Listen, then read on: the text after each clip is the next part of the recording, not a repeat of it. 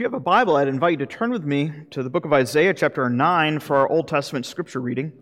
A passage I think many of us are familiar with as we hear it uh, recited so often uh, during the Christmas season. But here we see that uh, its significance extends well beyond the bounds uh, of the month of December. Here, within the broader context of uh, Isaiah's message, we find that the curse of sin has fallen upon the whole earth and has cast uh, the world into thick darkness of judgment, gloom, and despair. And yet, here we find the good news that the Lord does not leave his people in despair, but rather promises to give a king who will bring an end to war, destruction, and death, characterized by that of thick darkness. Isaiah chapter 9, we'll read verses 1 to 7. But there will be no gloom for her who was in anguish. In the former time, he brought into contempt the land of Zebulun and the land of Naphtali. But in the latter time, he has made glorious the way of the sea, the land beyond the Jordan, Galilee of the nations. The people who walked in darkness have seen a great light. Those who dwelt in a land of deep darkness, on them has light shone. You have multiplied the nation. You have increased its joy. They rejoice before you as with joy at the harvest, as they are glad when they divide the spoil. For the yoke, the yoke of his burden and the staff for his shoulder, the rod of his oppressor, you have broken, just as you had on the day of Midian. For every boot of the tramping warrior and battle tumult, and every garment rolled in blood, we burned as fuel for the fire. For to us a child is born and to us a son is given. The government shall be upon his shoulder, and his name shall be called Wonderful Counselor, Mighty God, Everlasting Father, and Prince of Peace. Of the increase of his government of peace there will be no end. On the throne of David and over his kingdom, to establish it and uphold it with justice and with righteousness, from this time forth and forevermore. The zeal of the Lord of hosts will do this. Now, if you turn with me to the book of Matthew, his gospel as we give our attention to verses 12 uh, through the rest of the chapter. Here we see Jesus begin his ministry in Galilee to the north, in the old region of Zebulun and Naphtali. And here Matthew draws our attention to the fulfillment of Isaiah's prophecy and its significance for us here in the 21st century.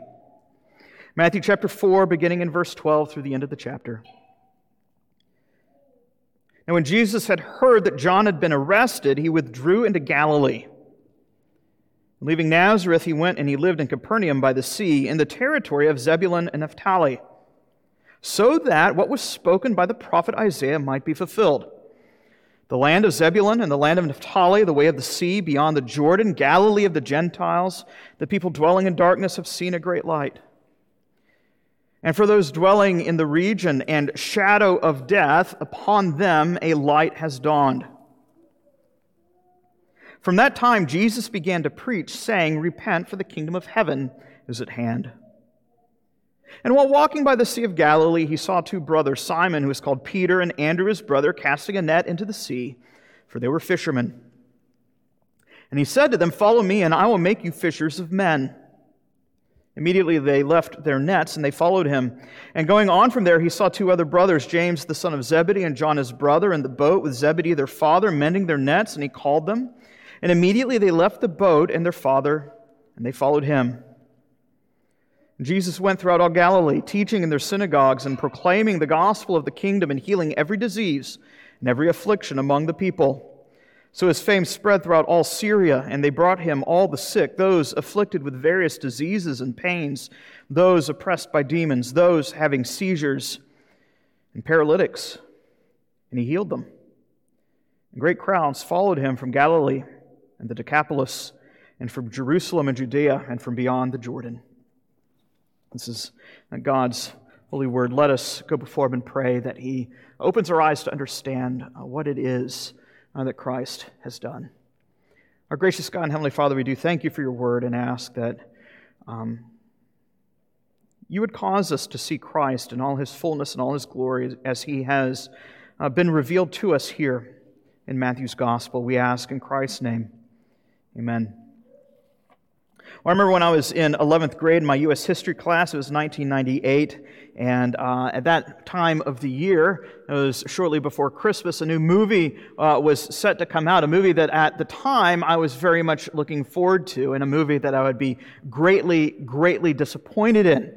The movie, of course, was the James Cameron film Titanic, uh, and it was an absolute waste of time. I, of course, was excited about it because here's the same guy who had made the Terminator movies and Aliens as a kid. And I thought, hey, great, here's a disaster flick about a boat sinking. What could go wrong?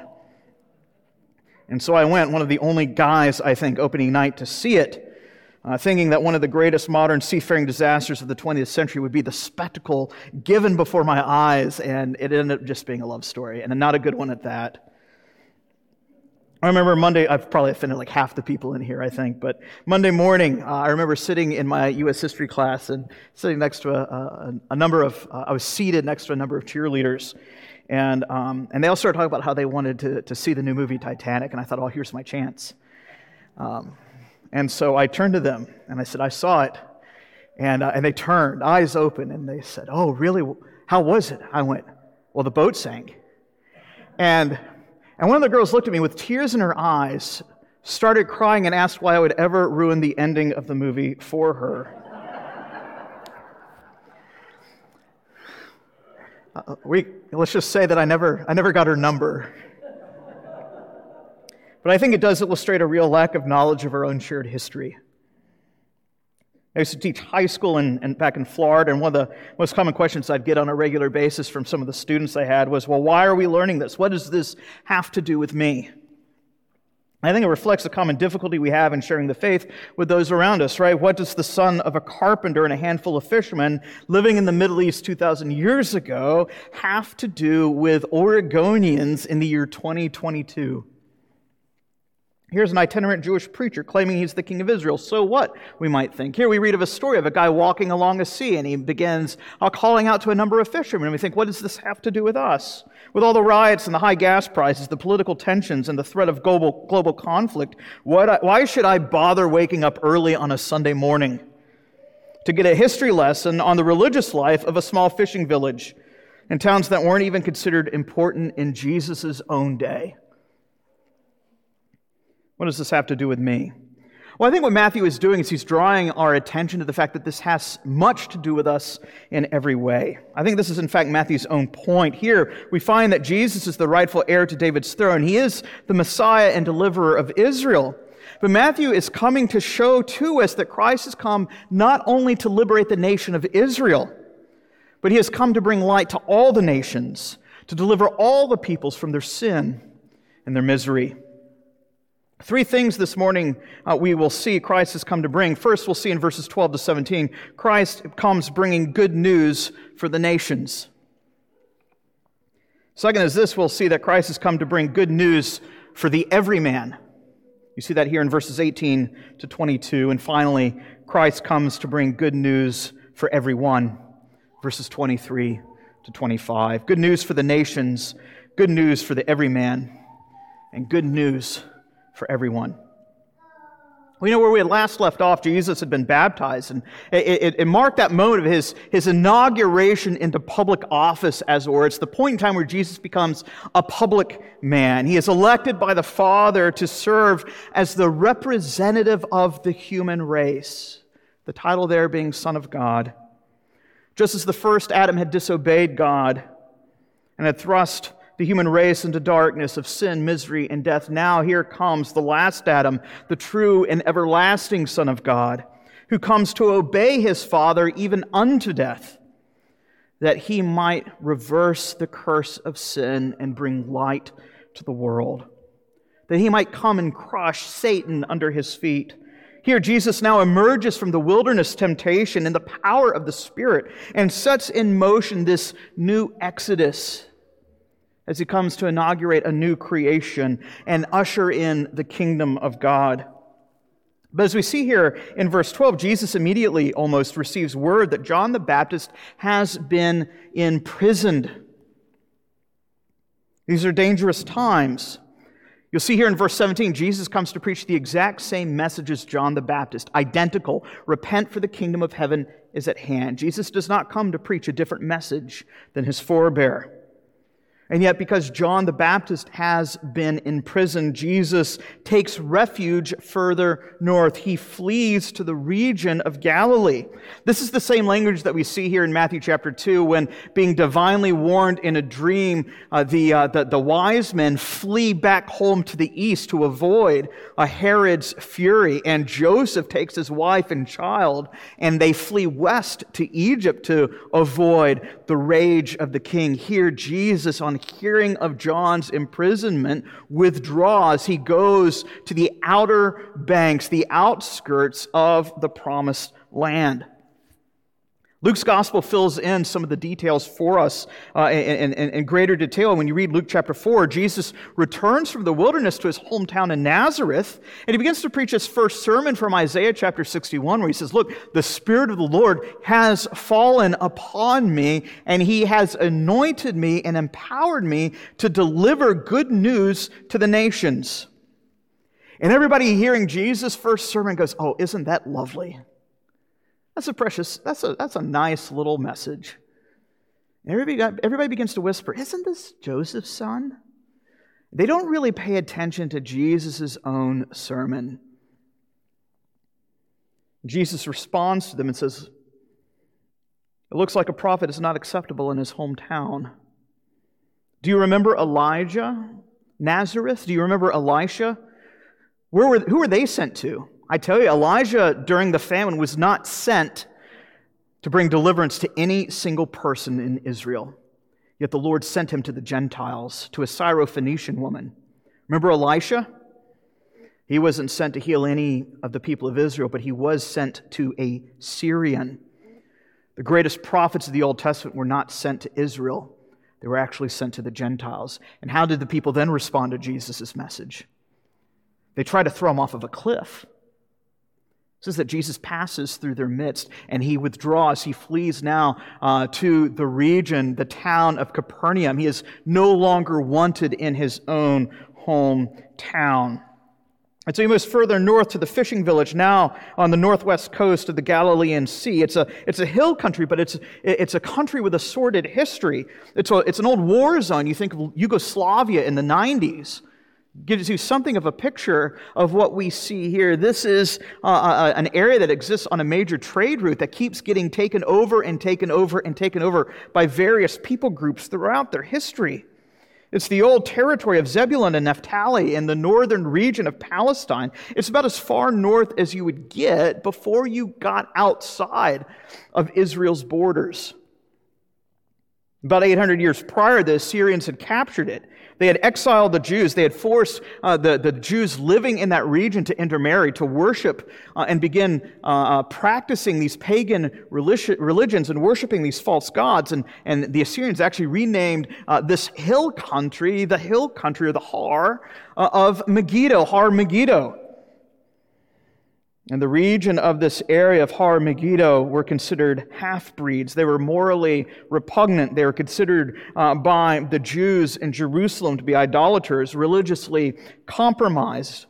A bunch of half breeds. It was a mix of both Jew and Gentiles and an interbreeding of both Jew and Gentile. You know, today we, we speak of the deep darkness that has consumed the, the post Christian West well, I think the Jews in the first century would have spoken of Galilee in similar terms. This was, uh, from their perspective, a, a paganized promised land, morally dark, irredeemable, too far gone. And yet, here we see that the Lord's arm is not so short that he cannot reach and that he cannot save. It seems like an innocuous event that Matthew is recording. This is not something that would have made the front page of the Jerusalem Times. That, you know, the carpenter's son from Branchville, remember Nazareth means the branch, branch town. He moves to this podunk fishing village. Nobody would ever have batted an eye at this moment in history. It appears to be unremarkable, and yet it, in fact, harkens and signals the arrival of the end of the age.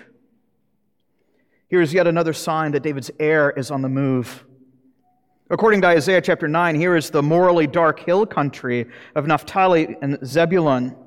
And yet, here in this dark region, light would in fact shine and dawn upon them. According to Zechariah chapter 12, the Messiah, uh, we are told, would come and wage war against Satan and his forces and reunite a divided kingdom on the plains of Megiddo and Armageddon.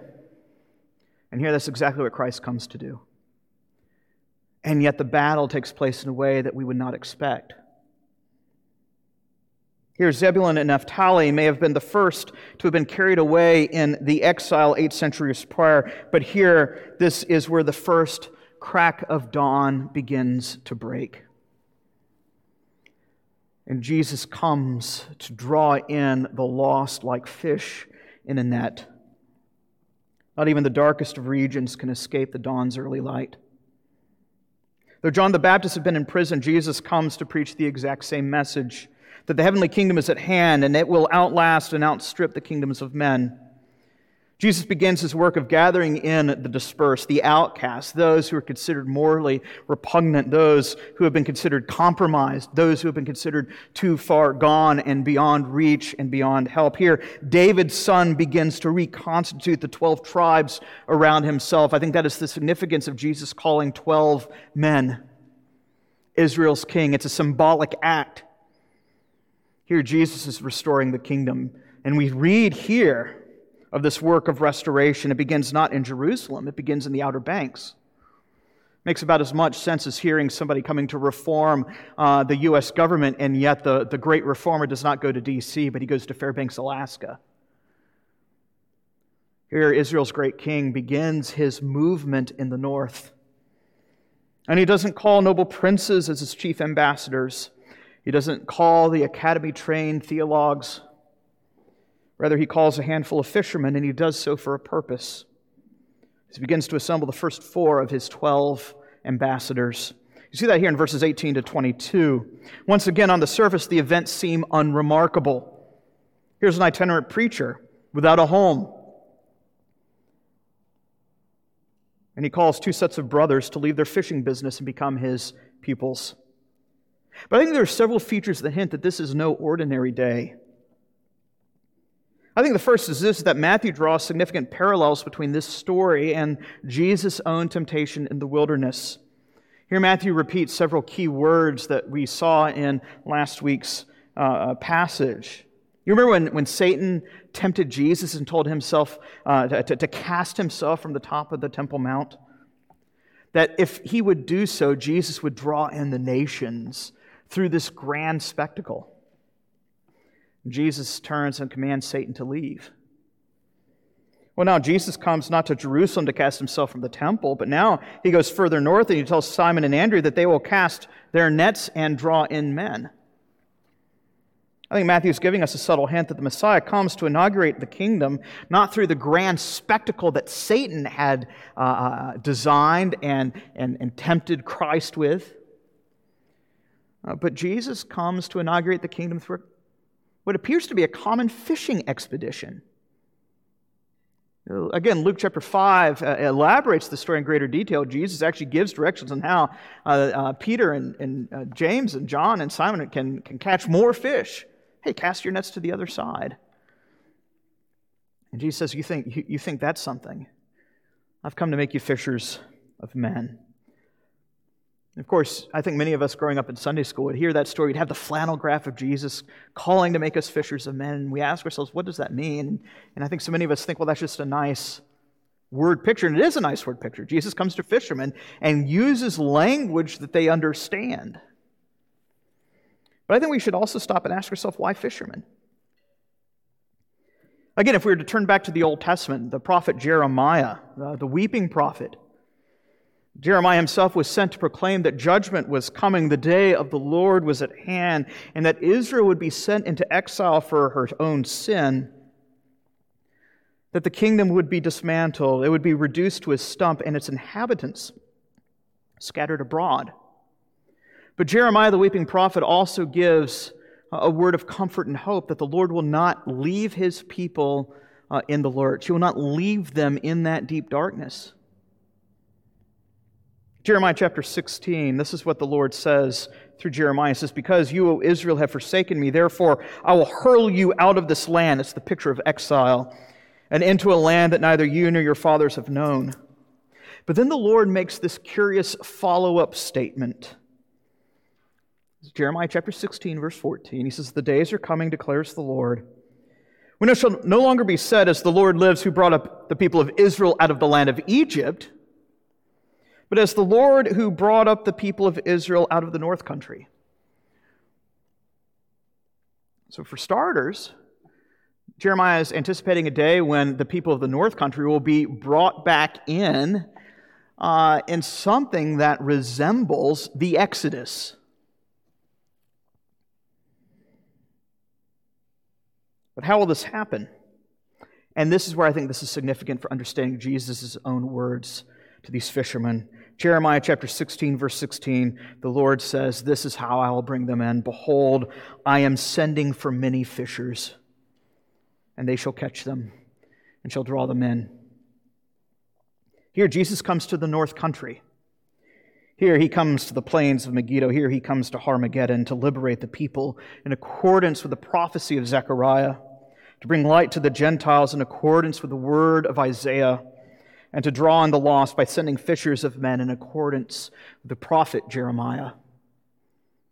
What seems like an ordinary day is the fulfillment of so much of the prophetic word given to us in the Old Testament, and it signals that a greater exodus is coming, not through the grand spectacle of split waters or from a Messiah on a suicide mission to jump off the top of a cliff but here, this great exodus, this return from exile, comes through a common fishing expedition by drawing in the lost through simple gospel preaching. You'll see this later on in Matthew's gospel where Jesus compares the preaching of the gospel to the casting of nets and drawing in of many fish. Here, the proclamation of glad tidings the good news that the king has come is the means by which the king comes to draw in the scattered house of Israel and reconstitute the broken and fractured kingdom. Yet there's a third feature we see here that the one who does this is one who is greater than the prophets of old, one who is greater than Elijah and Elisha. You see that here in verses 18 to 20 when Jesus calls James and John. It's done in a manner that's identical to when Elijah called Elisha as his successor and prophet. Remember what happens? Elijah throws the mantle upon Elisha, and Elisha says, Let me go uh, and say goodbye to my father and mother. Elijah permits him, and Elisha leaves his father and mother, and follows Elijah and walks in his footsteps. You know, in the ancient world, typically if somebody were a teacher, it would be the student who sought out the teacher. Uh, much like today, if you're going to get a, a PhD somewhere, you go to seek out the person you want to study under and get your, your doctorate. What's fascinating here, though, it's not that the here's not a, a matter of students seeking out the teacher. Here's a matter of the teacher seeking out the student, saying, I've called you. Today's the day to drop your nets and to follow me. Here, one that greater than Elijah has come, and he comes to call these disciples to himself. And once they are called, Jesus now begins his work in Galilee. You see that here in verses 23 to 25. Here, Matthew gives us a bird's eye view of Jesus' own ministry.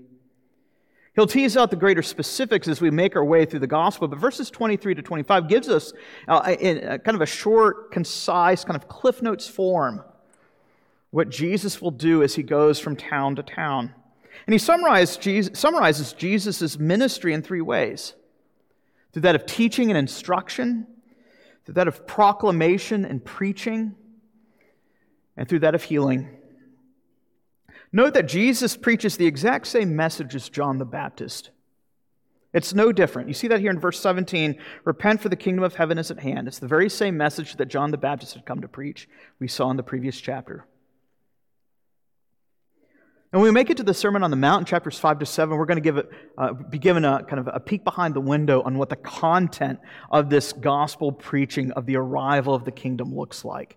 We'll probably spend the rest of the year in that sermon. There's a lot there that Jesus preaches. What I think, though, is significant here is this that there is a feature of Jesus' ministry that was not seen in John the Baptist's ministry. They preached the same message repent for the kingdom of heaven is at hand, but now attending Jesus' message are signs, pointers that confirm the authenticity of Christ's message. Here, Jesus comes and not only teaches, not only preaches, but he also heals. John the Baptist is never said to heal, but Jesus heals. Jesus comes and he heals both the chronic diseases and the occasional sicknesses. We're told of people who have uh, diseases they've had their entire lives. We're told of Jesus who comes also to heal uh, Peter's mother in law who had a fever.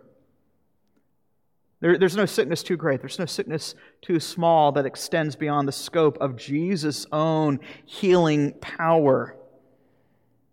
Jesus comes and he heals natural, what we might call natural diseases, but also supernatural diseases of demonic possession. And in the ancient world, epilepsy was seen to be a supernatural type of sickness. Jesus comes and heals even that. There is nothing that extends outside the scope of Christ's own power as the Spirit anointed Messiah, the Son of David, who will come and bring healing to the nations. No people are beyond his grasp. Here, Jesus comes to a region that is intermixed not only of Jews, but Gentiles and every, everyone in between. And whoever comes to Christ, he heals them. And yet, these outer healings signify the deeper healing that he has come to bring as he comes to get at the very root of sickness, the very cause of death. As Jesus comes to reckon with the sin that has infected and plagued every human heart. In other words, Jesus comes to heal in both body and soul a healing that will ultimately culminate in his triumph over death itself and the reversal of death that is found at the resurrection of the dead. A resurrection that will take place on the day of our Savior's great return, the day in which the kingdom is finally consummated. The work of Christ has begun.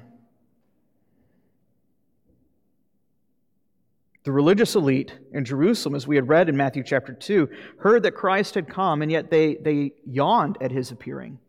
They didn't even go to the, to the cattle stall uh, to see baby Jesus. But here we find outcasts in the morally degenerate flock from the north to be delivered from the moral darkness of sin. And now Jesus' fame begins to spread beyond the boundaries of Israel, and he preaches and he teaches to those outside of Israel as well as those inside of Israel. He comes and proclaims the message that God's kingdom has come and it will shine upon all the earth. So, as we take a step back and we consider this particular passage, we ask, why should we care? What does this have to do with us? Why should I spend time uh, looking at a passage of, of an itinerant preacher 2,000 years ago who, who goes on a fishing expedition? Who begins his itinerant preaching ministry? Well, I think here we are told that yes, Jesus is a Jewish Messiah, but he reigns over all. These seemingly mundane events, the work of a carpenter's son and four fishermen. Why should we care? Yet, cast against the backdrop of the Old Testament, we see that the end of the ages has dawned. Here, in the most unlikely of battles, the Messiah has come to Armageddon to continue his offensive front against Satan for the life of the people. But it does not come in a way that we'd expect. It's a battle greater than D Day. And yet, there's not a soldier on the battlefield, there's not a sword or spear in sight. Here we see that the great conqueror has come to bring light to the nations, and yet it does not come through the academic ivory towers in Jerusalem, but it comes to fishermen in the northern boondocks. The kingdom is inaugurated, the people are assembled, and it comes not through the shouts of war or revolution, but it comes through the simple preaching of the gospel of repentance and faith. As we ask ourselves, what does this have to do with us? I think there are three takeaways. The first is this that we find that Jesus is not some territorial warlord coming to claim a strip of land in Palestine. Neither is Jesus a failed revolutionary, but here comes the king of the cosmos, the king of the universe, coming to inherit what is rightfully his. His kingdom extends beyond the borders of Palestine. Nothing can stop the message of the kingdom as it goes out and extends to people from every tongue, tribe, race, and na- nation. A message that comes to all people, even to the outcast and the most morally repugnant. Christ comes and brings healing even to them. It is good news for all nations. Secondly, Jesus' kingdom does not come through pomp or power. It does not come through ostentation or the bearing of arms. Jesus does not assemble a revolutionary squad to take up arms against Herod or Pilate. This kingdom is not established through earthly means. It is not established by violence, by protest, by revolution. It does not come through glitz or glamour. It does not come by the ostentatious display of power, but rather it comes through different means. The displays of pomp and power and show and the glitz is the means that Satan tried to tempt Christ to inaugurate the kingdom.